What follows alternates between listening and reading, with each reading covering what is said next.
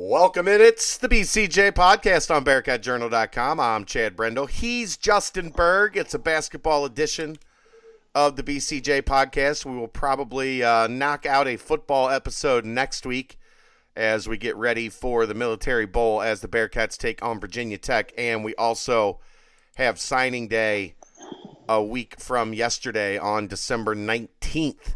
So got a lot to talk about uh, football wise coming up. But we got a lot to talk about today on the basketball front. Before we get to that, though, 513shirts.com. You go there, you click on partners. The very first option under partners when you drop that down is Bearcat Journal. Go into the Bearcat Journal tab. Berg's daughter has one on right now. She's got on a red she's got on a Red Helms hoodie as we speak. Um, you can get the Red Helms gear, you get the Bearcat Journal gear, the hats, the stretch mesh cap is in now. Uh, that's my favorite. I also like the trucker hat with the red and the black. I've got that one as well. We've got t-shirts, hoodies, stickers, beanie caps, baseball hats, trucker hats. You name it, you can get it trucker at hats. truck. Oh yeah, I got. You haven't seen the red trucker hat? Man, I need to take some time and look at that stuff. I, I haven't even done it. I'll, I'll be honest. You know what, Berg? Just for you and for everybody listening to this podcast, you go to checkout at 513shirts.com. You enter 15 off all. That gives you 15% off all orders. Or if you order over $100, you put in 20 off 100. The number 20, OFF 100. You get 20% off all orders over $100. If you get your order in by 3 p.m. next Thursday, you're insured delivery by Christmas. So make sure you make that happen. Orders over fifty-five dollars get you uh, seventy-five dollars get you uh, free shipping, and you're gonna want to get your Bearcat Journal merchandise before Christmas. They've also got a lot of other good, great stuff at 513shirts.com. Uh, my favorite, the uh, the ugly Christmas sweatshirt. Grandma got run over by a str- by the streetcar. Oh, Yeah, it's a good one. Grandma got run over by the streetcar. You, they got a, a really nice Queen City Sportswear logo tee. Uh, the 513 logos are sweet. Um, uh, Berg's got a bunch of these. The uh, the someday instead of Who Dey. They've got shirts that say someday. yeah. Nothing Bengals anywhere in this house. Well, I mean, it's making fun of the Bengals. I figured that would be right up your alley. No, it's still it's still about the Bengals though, so I don't want anything to do with it. But that's the deal. 15 off all for 15% off all orders, 20 off 100 for 20% off orders over $100. Limited time only. Order by Thursday, December 20th at 3 p.m. and they will everything will be delivered by Christmas. All right, Berg. Let's get it cracking. We got a lot to talk about. We will start with a victory in the crosstown shootout and uh, you were calm, my friend. This is the most calm I've ever seen you on a shootout day. I listened to a lot of Warren G on the way to the game. That helped. Regulate. No, not regulate. Other stuff beyond This stuff DJ with Nate Dogg. This Yeah, DJ this, is Warren G. this DJ was one of them. Yes. Did uh, are, uh, here's what I got. Are you a are you a a two one three guy? Yeah, well, don't you remember on the way back from that? Oh yeah yeah yeah, talk- yeah. yeah, yeah. On the way back from Nashville, we listened to that It was the same mix Cause I'm rolling fly. through that. Yeah, Oh, oh, oh, I'm fly, yeah. exactly. So I had I was in the right state of mind. I was nice and relaxed. Got that the West Coast LBC beats rolling, so I was feeling good. And then I just my I think I said on the last podcast, I was like, all right, whatever. I'm tired of making this game bigger than it is. It's just a game. Who cares what happens? Every terrible thing that could happen to Cincinnati has happened in that game already. So whatever. And a lot of terrible things happened to Xavier in that game this year. they're um they're not in a good place. No, they didn't. They didn't seem like there was um, any kind of um, cohesion, especially on the defensive end. And they just on offense, they I don't know what they were doing. I've never seen a Xavier team look like that on offense, at least not in a long time. And it was a lot to do with the game plan and what UC took away, but still, just it looked like they had never played together before. Yeah, they're they're they're in a bad place right now, and hey, UC's been in a bad place before when that game is hit, and Xavier's made them pay for it. And it was time this time around. Cincinnati seems to be in a pretty good place as a team right now. Guys are uh, guys are figuring out roles. Guys are are, are stepping up, and I mean, it, it just felt like, especially in that second half, um, really from the point that that they were down 18 to 14. Uh, they got a dunk from Trey Scott on an inbounds play, and then they get a dunk from Keith Williams, and then from there, the rest of the way, it really felt like they just they just controlled the action completely. And that was a that was a five dunk game, Berg. Yeah, Berg, you get you get five dunks. Berg is a happy man. In the crosstown shootout, there's no way that, that UC's ever dunked five times in the crosstown shootout. I, I, I, mean, I don't know. I haven't gone back and looked at every single one, but that was yeah, that was nice for any any dunk fan. But yeah, you said Keith Williams and his first real taste of that game, and didn't seem like it was uh, too much in that game that bothered him. And he's he's from Brooklyn, so that's probably part of it. But he just he took it right to him. A couple couple shots early, that little shot on the block uh, off the was that little leaner. I think he had he had another one off the glass later. He had the it took one to the hole. He had the dunks. A step back from Still like seventeen. Yeah, I'm sure every every Xavier fan is probably like, "Are you kidding me?" When he made that, and he's he's made a couple, but it's probably the shot you'd like him to take if you're on that side of the the fanhood um, or on their staff. I'm sure they some definite eye rolls from Travis Steele and his staff on that shot. But yeah, he was he was a big catalyst early. UC didn't score that well in the first ten minutes. When was it eighteen fourteen after the third media timeout? There was like eight minutes to go in the half. Yeah. Yeah. So then then from there those two dunks and and what ended up being a um, a 12-0 run. Bearcats go up by eight capped off by those two threes by Cumberland, who loves the big games and loved that game. And loves the shootout. Yeah, he he loves any big game, really. It seems like. Yeah, but, but he's had 15, yeah. 15 as a freshman, 15 as a sophomore, and then 19 as a senior or a junior. Yeah. Um, he's a big fan of the crosstown shootout. He he tends to bring it uh, when Xavier is on the opposite bench. Exactly. Uh, I also He's all the rage right now. I'm going to give my man Berg here all the credit. There was nobody, and I mean nobody, other than Mick Cronin, on the Justin Jenifer bandwagon sooner than Justin Berg. And and your guy is leading the nation in assist to turnover ratio by a sizable margin, by over one assist to turnover a game. And yeah. he is he is having a heck of a senior year so far. Not just distributing, knocking down big shots. It feels like it's almost mandatory. Uh, the first basket of every game is a Justin Jenifer three, and um, I mean he he he's he's got it all working right now. Yeah, and if you subscribe to KenPom, you can look at the individual offensive ratings for each player, and his is one thirty eight point one. And to put that number into context, it is the highest on the team no one else is over 120 that's in the rotation. And it's 16th in the country, 138.1, Justin Jenifer. And of course, if you're if you're going to lead the nation in assist to turnover and you're going to shoot 46% from three, I think that's that's going to the math crunch those numbers. You're you're going to be pretty efficient. But I, this is something. I mean, we were we were talking about this a little bit last week, and I was thinking about it too. Is is I wonder how much his being a true point guard and and getting people where they need to be and taking charge and stuff like that. Like because the offense is I mean, turning out a lot of nice looks, a lot of high percentage stuff.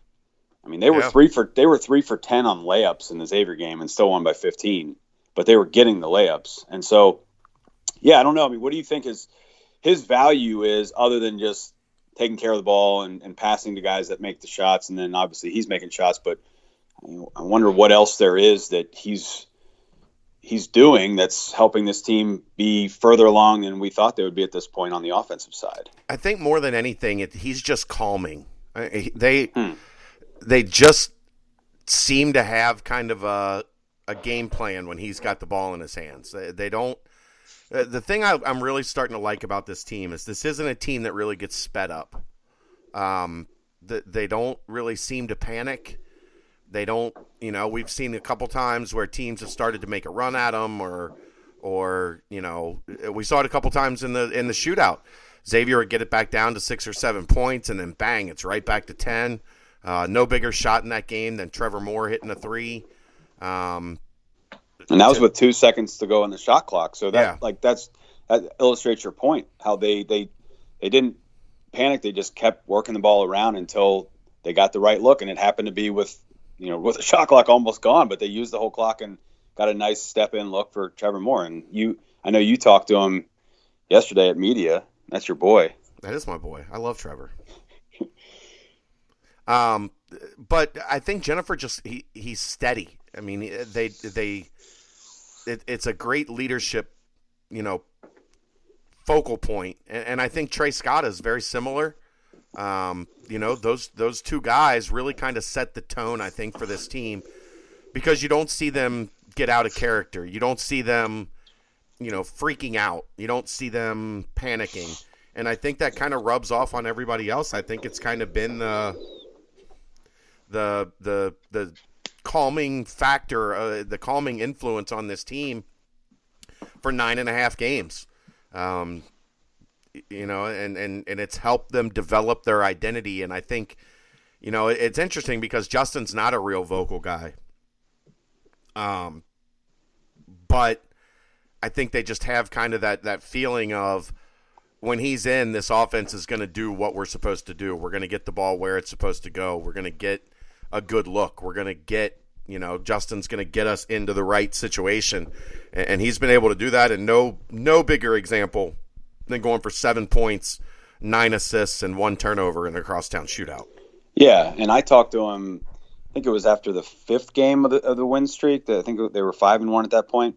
and I asked him, you know, what the difference was the Ohio State game versus the other games, and he just said it, it's leadership. That they just the the older guys on the team they just decide they just said, look, that that's not how we're going to play. That's not the smart way. We have to do certain things to win, and and chucking up shots early in the shot clock and letting the defense off the hook is not one of those things. And and so that's that's going to be interesting to see how that translates to Saturday night because there's I'm sure there are going to be times where Mississippi State gets a gets some stuff happening and some consecutive buckets and maybe takes a lead or whatever the case is, and they're going to have to with the crowd going crazy, find a way to get a quality shot and knock it in. But yeah, he's we've talked about this before how important the point guard position is and if you look back over some Cincinnati teams in the past 20 25 years and and sometimes they just didn't quite have the right guy at the point guard slot they tried to move people who weren't point guards over to the point you know, just guys who didn't quite have a feel for the position but Justin came in and really took Cronin's words to heart you know and just he said, "Fine, you don't want me to turn the ball over, then I'll just have the best assist to turnover ratio in the country." And and um, yeah, it's it, it's going to open up stuff for other people. And seems like there's certain guys on the team that are just further along offensively than we thought. And maybe it's just because you have a guy who's the floor leader and he's he's making things like you said. He's kind of calm, being the calming influence, and guys can just settle in and and uh, if you're open, shoot it. If it's a good look, and if not, just move it and go set a screen or you know go get ready for an offensive rebound. Yeah, and I mean we talked about this last episode. Completely different offense, very much a downhill offense. Um, not a lot of you know guys packing the lane. Not a lot of allowing defenses to just kind of sit back and and protect the rim and you know they're aggressive and some of that I think it starts with Justin and, and the way he's been making plays. Uh, but man, the, uh, one of the biggest things to me, and, and Mick has talked about this a lot, to go back to Keith, he is just doing damage on the offensive glass. And uh, Mo and I talked about this when I was on with Mo today. Um, He only had four rebounds in that game. It felt like eight because it just when he when he goes up and gets one, it like sticks out in your brain. Yeah, like the dunk. Yeah, on the because- baseline. Yeah, because it's just such a big play almost every time when he goes up and you know all of a sudden you see his his everybody else's fingertips at his forearms and his hand is way above everybody else comes down with the ball and then he's just so quick on that second jump um, he's not tentative around the rim uh, you know a lot of guys they'll pump fake themselves into a block shot or or get themselves shook and have to to kick it back out he goes up, gets that thing, and he's looking to get that second jump off almost instantly. And um, that I think that has changed a lot, honestly, offensively. Having that wing that can go in and and and snatch rebounds like that. Uh, Jake could do it to an extent last year. It feels like Keith is even more aggressive than Jake was in doing that. Yeah. Well, I think that that's gonna that's gonna go back to the, the coaching decision to put him in that starting lineup and, and understand his value. Yeah. So you got to give credit to Mick or whichever one of the coaches pitched it to him, but he ultimately had to make the decision, and it's unlocked a lot of stuff. It's it's opened up stuff for people, and then you know putting Broome on the bench, you get a little firepower off. You know, in the second unit, it, it wasn't there in the Xavier game. He didn't play a ton of minutes in that game. Well, Justin was playing 16? really yeah, well. Just, yeah, Justin, Justin, playing. and Justin, Keith. Keith, and Jarron were all playing really well. There Yeah. wasn't a, a whole lot to spread around. Right, and so he didn't. He never really got going in that game, but he's gonna. He they're gonna need him definitely on Saturday night because uh, it's gonna be hard to score points in that game for both teams. And if you can get a guy that can knife through some stuff and knock a few in, I mean, because you know anything you can do to shut the crowd up will be huge. Anything going through back through that game that we haven't talked about yet that you wanted to uh, to touch on? Mm, I think we got it. It, it. Yeah, fifteen point win. If it was a closer game, there'd probably be some more to dissect, coaching decisions, things like that. I guess you know. Well, actually, there is one thing, and it's not UC related, but but um, you know, Xavier, their their preparedness for that game was was um, surprisingly lacking. Like they just didn't seem like they were ready for anything UC did on either side of the ball. And late late in the game, I mean, you saw the example where they ended up they went back to man to man, and they're they had a six ten guy Ryan Welage trying to check Jarron Cumberland, and that did not go well. So, you know, it's the first year of the Travis Steele era. I don't know. I don't know a whole lot about the guy, so just like looking forward, I mean, is is it just it's just an anomaly? It's just a weird team. They have all these grad transfers. They just don't really have any kind of uh, like unity on this team, and it's not really an indictment on his coaching, or maybe he just he just didn't do a good job in that game. I'm not, you know, what, what was your read on that? Well, I mean, they're six and four. Like, I, I don't. Here's my thing, Justin. And I we're not going to talk a lot about Xavier, but they have a four-star point guard, top 100. They have a four-star combo two guard, top 50. Scruggs. Yeah, they have a four-star combo forward, top 50, Naji Marshall. They have a four-star big man, Tyrique Jones. They got to be better than that, brother. Hmm. Like they, I, I know it's a new, it's a new system, it's a new style. They're more than anything, I think they got away in, in trying to keep up with Villanova in the Big East. They got away with got away from their philosophy of recruiting players with this group that they've got now. They've got a group that would be a good Mick Cronin team. Long, athletic, supposed to be tough and physical. They're not playing that way, but supposed to be tough and physical. Um, and they're playing like an offensive minded, run up and down the floor, shoot a bunch of threes. They're playing to last year's identity, and they don't have last year's talent. Yeah. And I, I'll just say this Chris Mack was a really good coach, a really, really good coach. And, and we're seeing that at Louisville as he's, you know, putting a team out on the floor that's playing pretty well, even though they're they're talent deficient. Um, they're not where they were in the coaching department. Okay. And maybe maybe Steele will get there. That did not look like a team that was that was playing hard for its coach. And, and you can take that however you want it. But going back to that Trevor Moore 3 to take it from 7 to 10, the next 4 minutes they quit. And that's when the lead went from 10 to 20. Yeah. They gave up. I mean, that was still a 10 point game. Like, we've seen UC go through three, four, five minute scoring droughts. Right. If a well coached team continues to fight with that game at 10, and they put their head down, they took bad shots, they didn't, they gave up easy baskets. Uh, Trey Scott, I think at that point, he had a little run of like three baskets in a row right around the rim. yeah. Um, they they did they quit playing hard, and to me, you gotta you gotta put that on the coach, right? Yeah, I was to say. I mean, that tells you something.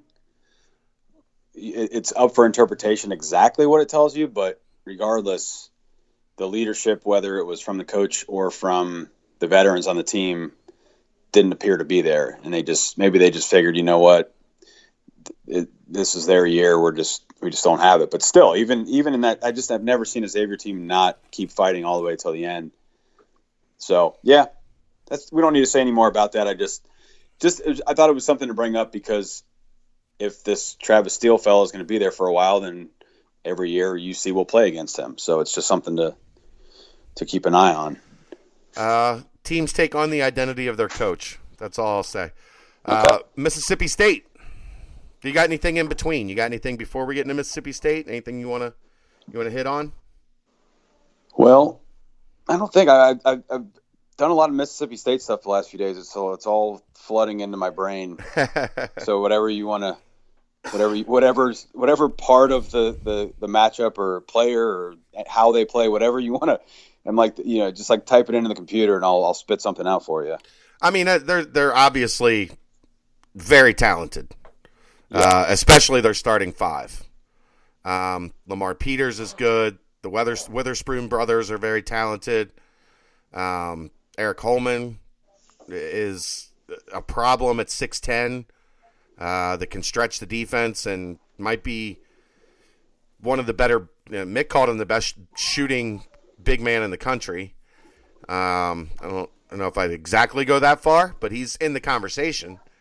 Um, they offensively are going to produce very much a challenge for the Cincinnati defense, and really maybe the first defense or the first offense since Ohio State that really has a chance to stretch them out uh, from more than one spot. Where if a couple of their guys get hot from three, it's going to be interesting to see what Mick does defensively to kind of combat it.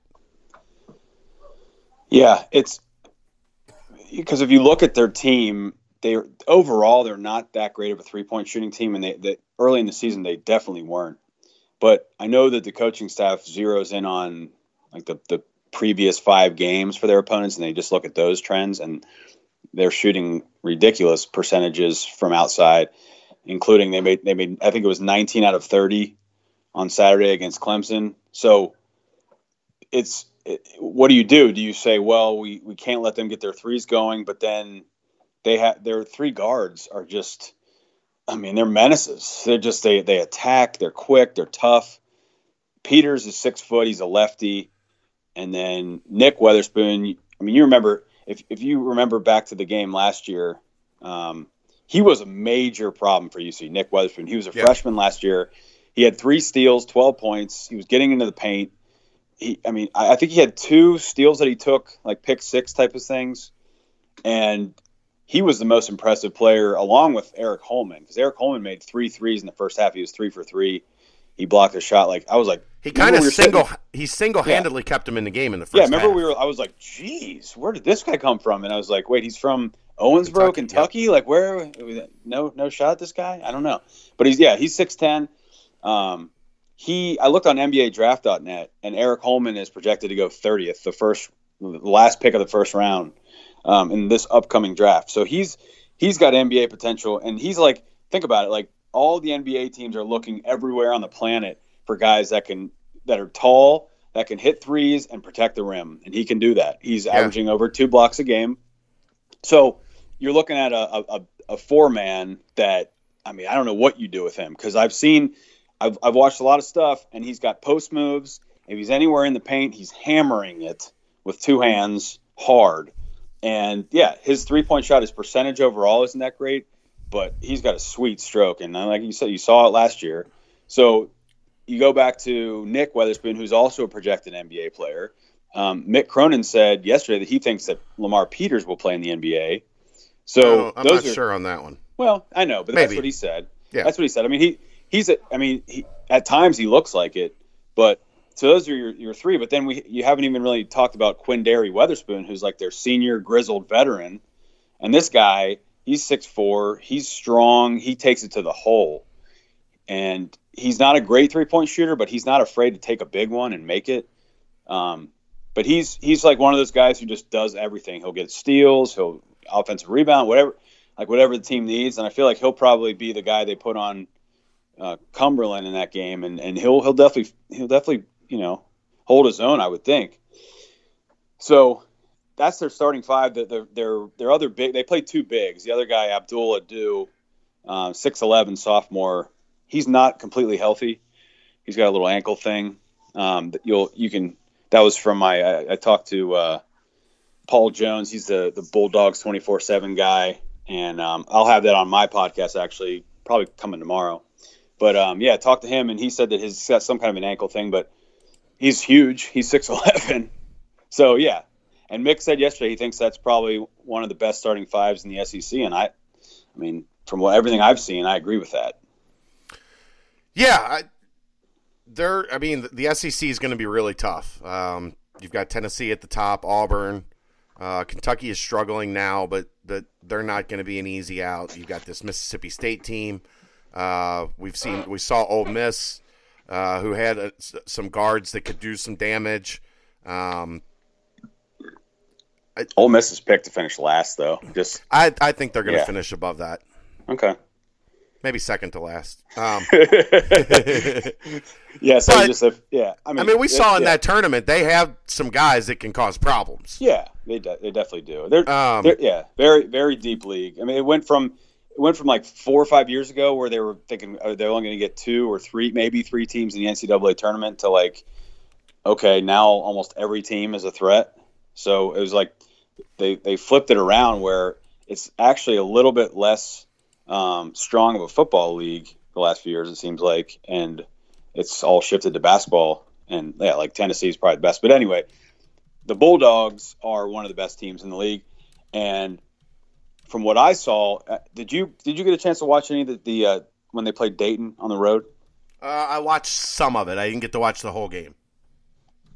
Okay, well, I didn't think they looked all we that know how tough impressive place. against Dayton. Yeah, yeah, but see, I, I look at it differently. I look at it like playing at UD Arena, especially if you're a ranked team coming in there. Like they get it, they get it rolling in there, and, and they they were down big in the first half. They came back, then they got down. They were down by seven with like maybe seven or eight minutes to go, and um, you know they just they just locked locked them down on D, and they were just taking it to the hole, making some big shots. Like I was pretty impressed with the way that they won that because that's the difference between uh, to me being a tournament team and not being a tournament team. I think a team that is not good enough to make the tournament would probably have folded in that game and not come away with the win because Dayton was playing about as, as well as they could. I know they're not. This isn't one of their better teams, but it's just the environment and so. To me, I thought that was like, wow, this team is for real, and they have some other wins, St. Mary's and Clemson, neutral floor. So um, they just they to me they, they have the look of like yes and it's ben howland's fourth year so he's you know his track record says like they are going to get there this year Well, they also have like seven top 70 guys right on 247sports.com, as Mick Cronin noted yesterday. yeah he wants a percentage he said yeah, 20%, he said. 20% of all new sales.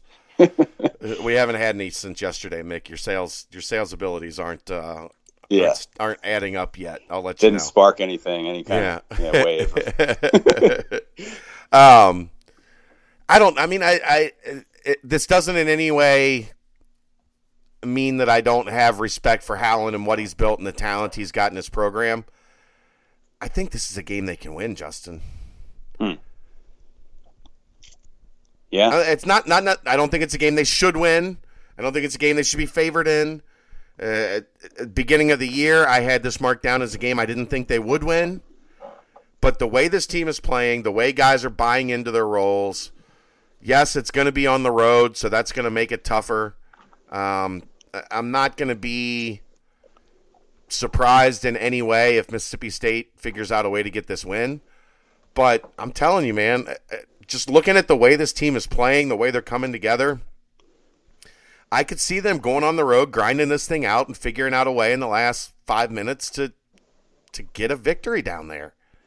Maybe I'm Yeah. crazy. Maybe I'm, might. I'm yeah, maybe I'm drinking too much of the Kool Aid after beating uh, an average, you know, a not so great Xavier team. But Well, yeah, I think I, I I look at it like okay, they you know the Bearcats have won nine in a row, but if you look at the teams they've beaten, it's not really that many teams that play that good of defense. I, I think the Bulldogs play by far the best defense of anyone that they've played that they're they're going to play since the Ohio State game. yeah, So so right there, you know, you're going on the road, and you know the, the Bearcats have been better than we thought offensively, but they're not like any kind of a juggernaut by any means. And so you're going up against a team who's going to be at home, and they're going to have the crowd behind them, and they're, you know, Ben Howland can coach some defense. So absolutely. so that so you know you look at it like, well, how how is UC going to get enough points to win this? Because it's I think it's I mean it's definitely going to take 65. I don't I don't know. I don't I don't see how they're going to win this game without getting to 65. That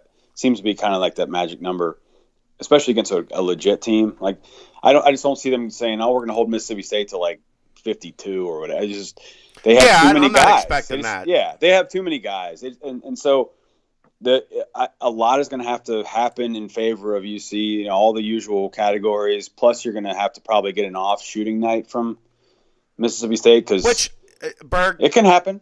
I, I'm gonna be honest with you. I don't hate the fact that they went 19 to 30 in their last game, Yeah. and it was they got a week off, so they're not coming Everyone's right off them- of that. Yeah, everyone's telling them they're feeling good. Yeah, they're they may take some shots they shouldn't. However, their big guys are all elite offensive rebounders. They're two starters and they're two freshmen off the bench. Um, all all have numbers by their offensive rebound rate and on Oh, yeah. KenPom. So, uh, the so the defensive possession is going to be. We probably want them to take a tough three, and then we want to get a body on somebody. Is what Mick Cronin is telling his his his troops. But that's no different than any game. I mean, they just they just came off a couple of games where NKU they needed to take the three away, and the Xavier game they needed to take the offensive rebound away. They were able to. Well, I but just I don't know. I feel like Mississippi State is by far and away better than NKU or Xavier. So well, and here's the thing: they took the three away against NKU by playing man. They took the the rebounding away from Xavier by playing that matchup zone. Can they do both things with one defense? And we'll see. I mean, yeah, I wouldn't put anything past any Cincinnati team as far as defensive rebounding right. you know uh, uh, goals that you're setting for them would be but but yeah it, it- the I, I think I mean it, the matchup it, I don't know it's it's fairly even across the board and, and if you add everything up but then you if you add in the fact that it's there it's in Starkville uh, they'll have the revenge on their mind type of thing. And uh, yeah I asked Kane yesterday he said he thinks that's a little bit of a factor. It, you know it matters some. And in a game this tight like if they if if they get a couple extra loose balls because they're you know fired up to try to pay UC back, then that could be. I mean, just those little things could could make the difference. But I don't know. I, I, I on your on your side though, I mean, I I could see Cincinnati winning this game too. I we've seen we've seen them win on the road in the last however many years. Like a lot of games where you're like, wow, I didn't I didn't know if I thought they were going to be able to do that and especially going back to the Big East, certain games that they were able to to pull out, and it's going to be a grinding thing. Now, one thing that would be um, if you if you're glass half full on your side of this that, that you would like would be Mississippi State plays with some pace on offense, little tempo. they uh, not not one of the fastest teams in the country, but they do like to get the ball to their guards and get up the floor and try to you know not let the defense get set. So if if UC can do what they usually do and not let teams get any kind of rhythm and flow, you know, then and make it one of those ugly um, possession to possession deals and and Mississippi State's taking a lot of like you know shots that they don't want to take and UC's there ready to get the off get the rebound and all that stuff like that's probably where it's gonna um, even out is just not letting them because their guards are they're all they're all tough. They're all ridiculously quick and just good players just good to great players. And so um, you know, from from what I've heard and, and read and watched, like their guards kind of uh, are the like the identity of the team, and if they're able to get some some flow and they're they're you know, some pace, then they're going to be really hard to stop. But if if UC can do what they normally do and not let them do that, then that's that can keep them in the game. To that point, I thought UC made them very uncomfortable last year. Yeah, with that I, they did not ever look like they really found a flow um, especially from. I mean, even you mentioned Nick Weatherspoon played well. He uh, he had what 15? 12. 12. He didn't really get going. Like, I don't know. How about this? Do you remember how the 2001 2002 season started? Started? Was that a loss at Oklahoma State? Yes. Do you know what happened after that? 20 in a row until they lost at Marquette. Do you know what the 11th game of that season was? Ooh, you got me. We're, we're at game 11 now, right? The yeah. Bearcat, the Bearcats are 9 and 1. Yep. They lost the first game, as you said, Oklahoma State. They went nine straight. In that 11th game, they beat a top 30 KenPom Mississippi State team to move to 10 and 1. Hmm. I do. Mm-hmm. Did you know? Did you know that Steve Logan had 31 points in that Oklahoma State loss, and he was just like posting up at the foul line and hitting like fadeaways, and just like that. That was the whole offense. Was just like give it to Logan, and everyone else just stand there, and he will make a basket. Now, I don't think they're going to beat this Mississippi State team by 34 like the 0102 team did on that day. Do you not remember that game? Have you wow. have you, have you spaced that, on 0102? That, that was at home, right? Yeah. Okay. Beat them by 34. Man. Wow, that game that game is like not in my consciousness for some reason cuz I remember a lot of quite a bit about that season. Now we know how it ended. Yeah. Against stupid UCLA, but um wow, huh. 34. Jeez. So how many, how many, did Jamal Davis have in that game? I, I don't have the box score up oh, in front of me, but I loved Jamal Davis. But yeah, it could be some symmetry there. I don't know that road game, but hey, it, look, if they get it into their, their type of their type of pace, UC's type of pace, then yeah, they could find a way. They're going to need all hands on deck they're not going to, you know, you can't have Cumberland or Broome scoring three points and thinking you're going to go down there and win. I mean, you're not going to get, you're going to need anyone who can do something to do that. Right. I, I don't know, man. For some reason, I feel good about it. I don't know why. Usually, usually road games, I, I, I have a bad feeling, especially road games against you know a team that's got the balance that Mississippi State does uh, offensively and defensively. I just don't know how much they've been tested yet this year. Yeah. Um, I, well, Clemson didn't have their leading scorer in that game on Saturday. Yeah, and and Clemson played horribly. Now Mississippi State played really well. They but, made everything. Yeah. Um, and I, that Dayton team's not all that good. I know. You're right. You're right. I, I guess I, I'm maybe. I'm, I'm reading too much into the fact that they won at UD Arena when they were trailing, and but yeah, their Dayton team is they're not. They're not a tournament team. Right. That's for sure. And so the only other thing that they've done is beat St. Mary's on a neutral floor. They um, the Arizona State game was in Vegas. This was their only loss, and from what it seems like happened was it was a weird travel situation where it took them a lot longer to get there, and they just were a little discombobulated. And Arizona State jumped on them and was up by I think 16 or 18 at half. I mean, it was a big lead, and and Mississippi State came all the way back and tied it, but they ended up losing. So you're right. I mean, they haven't really done anything that's like, whoa, this team's incredible. And again, with Clemson, the Clemson game, number one, they made every shot. Number two, Clemson's leading scorer was not able to play. And number three, Clemson hurt them in the paint. I mean, they got they got some big boys on Clemson, and they yeah. they were getting the ball in the paint, finishing strong, and that's actually, you know, I'll just I'll you know, this is something that the that Jones told me, the guy who covers the team, and I probably should save it for my my show, but that's okay. Hey, this is you the know, big show. Doesn't matter. Does yeah, this it's the big, big show. Yeah, yeah. So he he said, I said, I said, okay, what do you what do you think Howland and his staff are most concerned with when they're looking at a matchup against UC? And he said, he said the physical play. He said this this Mississippi State team just has not had a lot of luck against teams that play physical. He said a good example, kind of a comparison, would be Tennessee um, in the SEC. That uh, they just they just they get just beat up and battered, and they don't really have an answer. And last year, like especially with the physical play in the post, so I think rebounding will be a huge deal, of course, because they're such a good offensive rebounding team, and you, know, on the road, I mean that's it's like fatal to give up second second shots. But if if you see, you know, they have some players who are physical, Nysier Brooks and Trevon can, and you put Nsoseme in there, they're not going to want to deal with his elbows and knees and splint on his finger and all that stuff. So I mean, there's there's some, you know, that that's that's what the the concern would be on their side is that they just sometimes they don't they're not quite the toughest team ever, and um, if it ends up being one of those deals where like UC just is bringing the fight to them, and maybe they're kind of like, I don't know if I want this. Maybe I'll just shoot some threes and stuff, and maybe I won't battle as hard on the boards because this is not how we play. I don't know. It's just something, something to throw out there.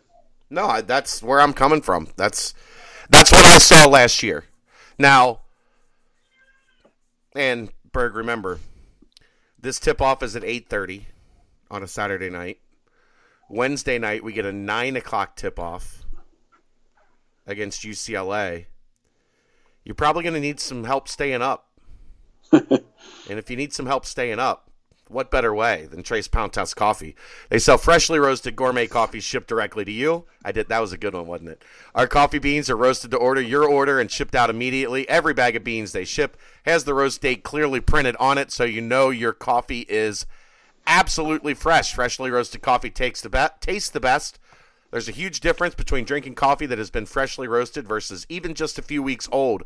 All the coffee you find in the grocery and even gourmet food stores has been sitting there for weeks. Tres Pontas offers a unique opportunity to drink coffee immediately after it has been roasted and shipped directly to your home. How do you get it, you ask? That's easy. www.trespontas.com slash coffee. T R E S P O N T A S dot com slash coffee. All coffee orders are roasted fresh and shipped out immediately. They offer 12 ounce bags in both whole bean and ground coffee. You can choose between light, medium, dark, and French roast. They also now have K cups available. All orders enjoy free shipping in the USA. And if you enter the code Bearcats at checkout when buying a coffee subscription, you will get 20% off every bag of coffee in your subscription with this code. So just enter Bearcats at checkout, free shipping, 20% off, some Tres Pontas coffee to keep you awake for an 8.30 tip-off on a Saturday night against Mississippi State and a 9 o'clock tip-off on Wednesday against the UCLA Bruins. Um, Have you ever been to Mississippi, Chad? Uh, I've been through Mississippi. I don't know that I've ever really stopped and like gotten out of my car in Mississippi for any any particular reason. Hmm. Okay. Well, I have been there. What do you think? Um, well, uh, here's here's the reason I was there. This was um, back in 2012 when I quit my sales job and I was like, I'm going to be a writer and started giving myself assignments. And I went, I was like, I've always wanted to go to the deep South and I want to see how it's changed over the last like 50 years and see is there anything that is still you know a miss as far as like you know racial divide and things like that. So I I was going to Nashville anyway, so I extended my trip. Went to Birmingham, Alabama, and then um, one day by myself, I drove to Philadelphia, Mississippi, which, if you know your history, it's where the three civil rights workers were killed. Um, the movie Mississippi Burning is about that that and the investigation afterwards. And so I went to the site. I was there, and it was, you know, I actually also went to, to Tuscaloosa, and I was just kind of like feeling around and seeing, and and there's still some stuff. There's still some some lingering. Um, you can just kind of hear it in the way people talk, and I was talking to some locals and stuff. The reason I bring that up is because you know, you know, Cincinnati is traveling to Mississippi to play a game on Saturday night, and if you think back in the past, you, you look at like when Oscar Robertson was at UC and the trouble that that he and some of the other African American um, players on the team had when they went into the South, and and you know you look at this team and it's you know there's there's African Americans on this team, and there it's just it's not even an issue now, um, fifty something years later, but there's still there's still some ways to go in that in that regard, but I don't know. It's just I guess it's least there's some progress. The fact that like it's not even mentioned that like hey they're going to Mississippi, and it's just no big deal. So right. there's no real point to what I'm saying, just other than just something to think about, just to think about. Like I just wanted to bring it up to the fact that like it wasn't, it's not on anyone's radar, but it's like it's still a thing. It's just it's just been a lot of years, and it's not anything that anyone really thinks about or talks about now. But it's like you know, 50 years is not that long and you know even into like the 70s 80s you know and there's always stuff that happens and it's always going to happen but i just i don't know i was just thinking about that earlier today when i was outside working in this nice spring like day we had and uh, just like oh mississippi and the time that i was there because when i was there um, you know it was like a i don't know you get like chills driving through some of these roads these like back roads and stuff just trying to like you know not think about like what could have happened and things like that. So just you know wanted to get real for a second. I know we always have a lot of fun on this show, but just something to um, you know maybe maybe think about and just kind of uh, have some some gratitude that it's like you know they're just going to go down there and play a basketball game and come back, and it you know shouldn't be any kind of a big deal. Um, you want to you want to pop back on for another one of these Monday or Tuesday next week? What before the UCLA game? We, I, yeah, I think we we could we could probably squeeze out a show and reaction from Mississippi State, and then uh, I, I don't want to hit on UCLA today. Right. Uh, one, I don't know how ready you are for that, and two, um, and it's you know six days away. Um, I think maybe what we'll do is uh, we're planning a football podcast on Thursday. Um, because of the UCLA, we were going to do one on Wednesday on signing day. Uh, we'll probably hold off until Thursday because of the UCLA game. Um, Why don't we do it? Well, let's let's feel it out. Let's see how the the game, the game goes. goes. Saturday night. Because if it's if it's something that you know is, you want to talk about it afterwards, and maybe we decide on Sunday we want to just grab an hour and and get it out so we can have it for Monday morning you know, however you want to do it. I just I'll, I have not taken a huge look at. I mean, I've I've watched UCLA. I've I've watched them extensively this year. So I, and we saw them last year. They have some new players, but they have also some some guys that, that were on last year's team. So, I mean, I could you know I could talk about them for a second if if you need me to, but I haven't like. Eh, I think I think two next week. Yeah, I think yeah, two next I mean, week works. That's fine. Yeah, however you want to do it. I I the only thing really is like the storyline is um, for me is like Steve Alford. Is he you know how much on the hot seat is he? Because uh, how much talent does this guy want to have? And like these his teams just like underachieve. They don't play hard. I don't know. I don't know what they're doing. And you watch them play, you're like, these guys even care? Right. I don't know, but uh, maybe it's just not a good match, like him in L.A. and with this whole deal. Like he can't get. I don't know, but he's either either he's you know, like the recruiting situation there, it's like, is he getting some help and he's they're just like funneling guys to him? Because it doesn't seem like they're really the type of guys that he used to coach at his other stops, um, and the way that he used to win, like at New Mexico and even at Iowa and Southwest Missouri State. So um, we can get into that on the next one, but yeah, it's just it's just like sometimes it's just like I don't get it. I don't understand like what's going on there. because I mean, you look at the the rankings of their recruits, and you're like, "Geez, man, like can can you see have some of those guys? Can you imagine?" so we'll so. we'll definitely we'll get into that next week. Um, big week next week, like we said, uh, the UCLA game, signing day. Um, we'll get a lot of uh, Virginia Tech stuff in um, next week. Probably a, a, fairly quiet week, the week between Christmas and New Year's. Uh, the, the football yeah. team will, will already be um, in. I think they leave the 26th for Washington, D.C. Uh, so there won't be any practice coverage. There's no basketball games. Yeah, um, and Christmas. I know um, for the non-Jews is the is the the greatest holiday. Everyone loves that holiday, right?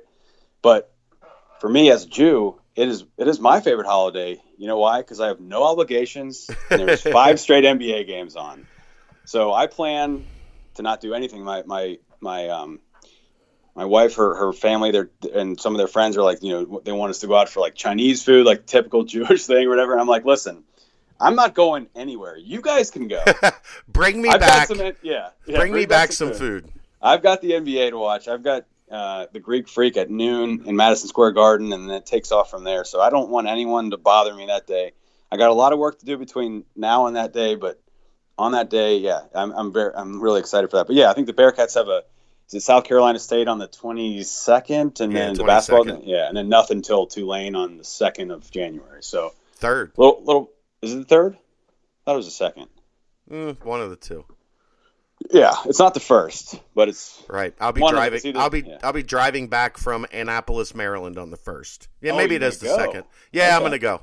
Right, Me, yeah, that'd be cool. I, uh, I I I mentioned it and as soon as I mentioned it, the little one was like, "I'm going to Washington D.C."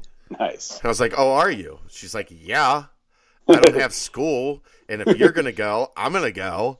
That's cool.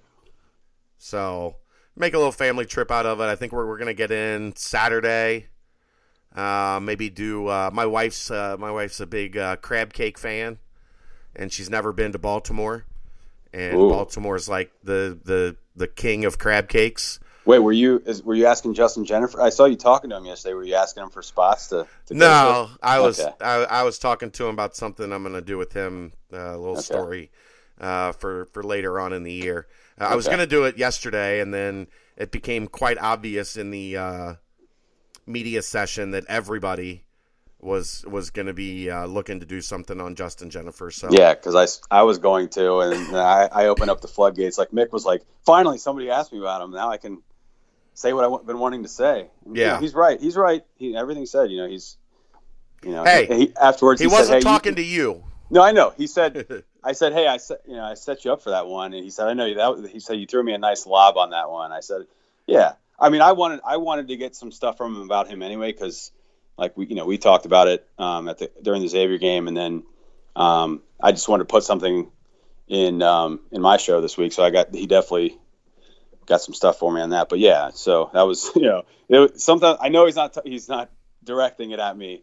Um, not this time. Not Definitely this time. not this time. Yeah. There's there's been no bigger Justin Jenifer proponent than Justin Berg, and now yeah. he's he's living up to the hype.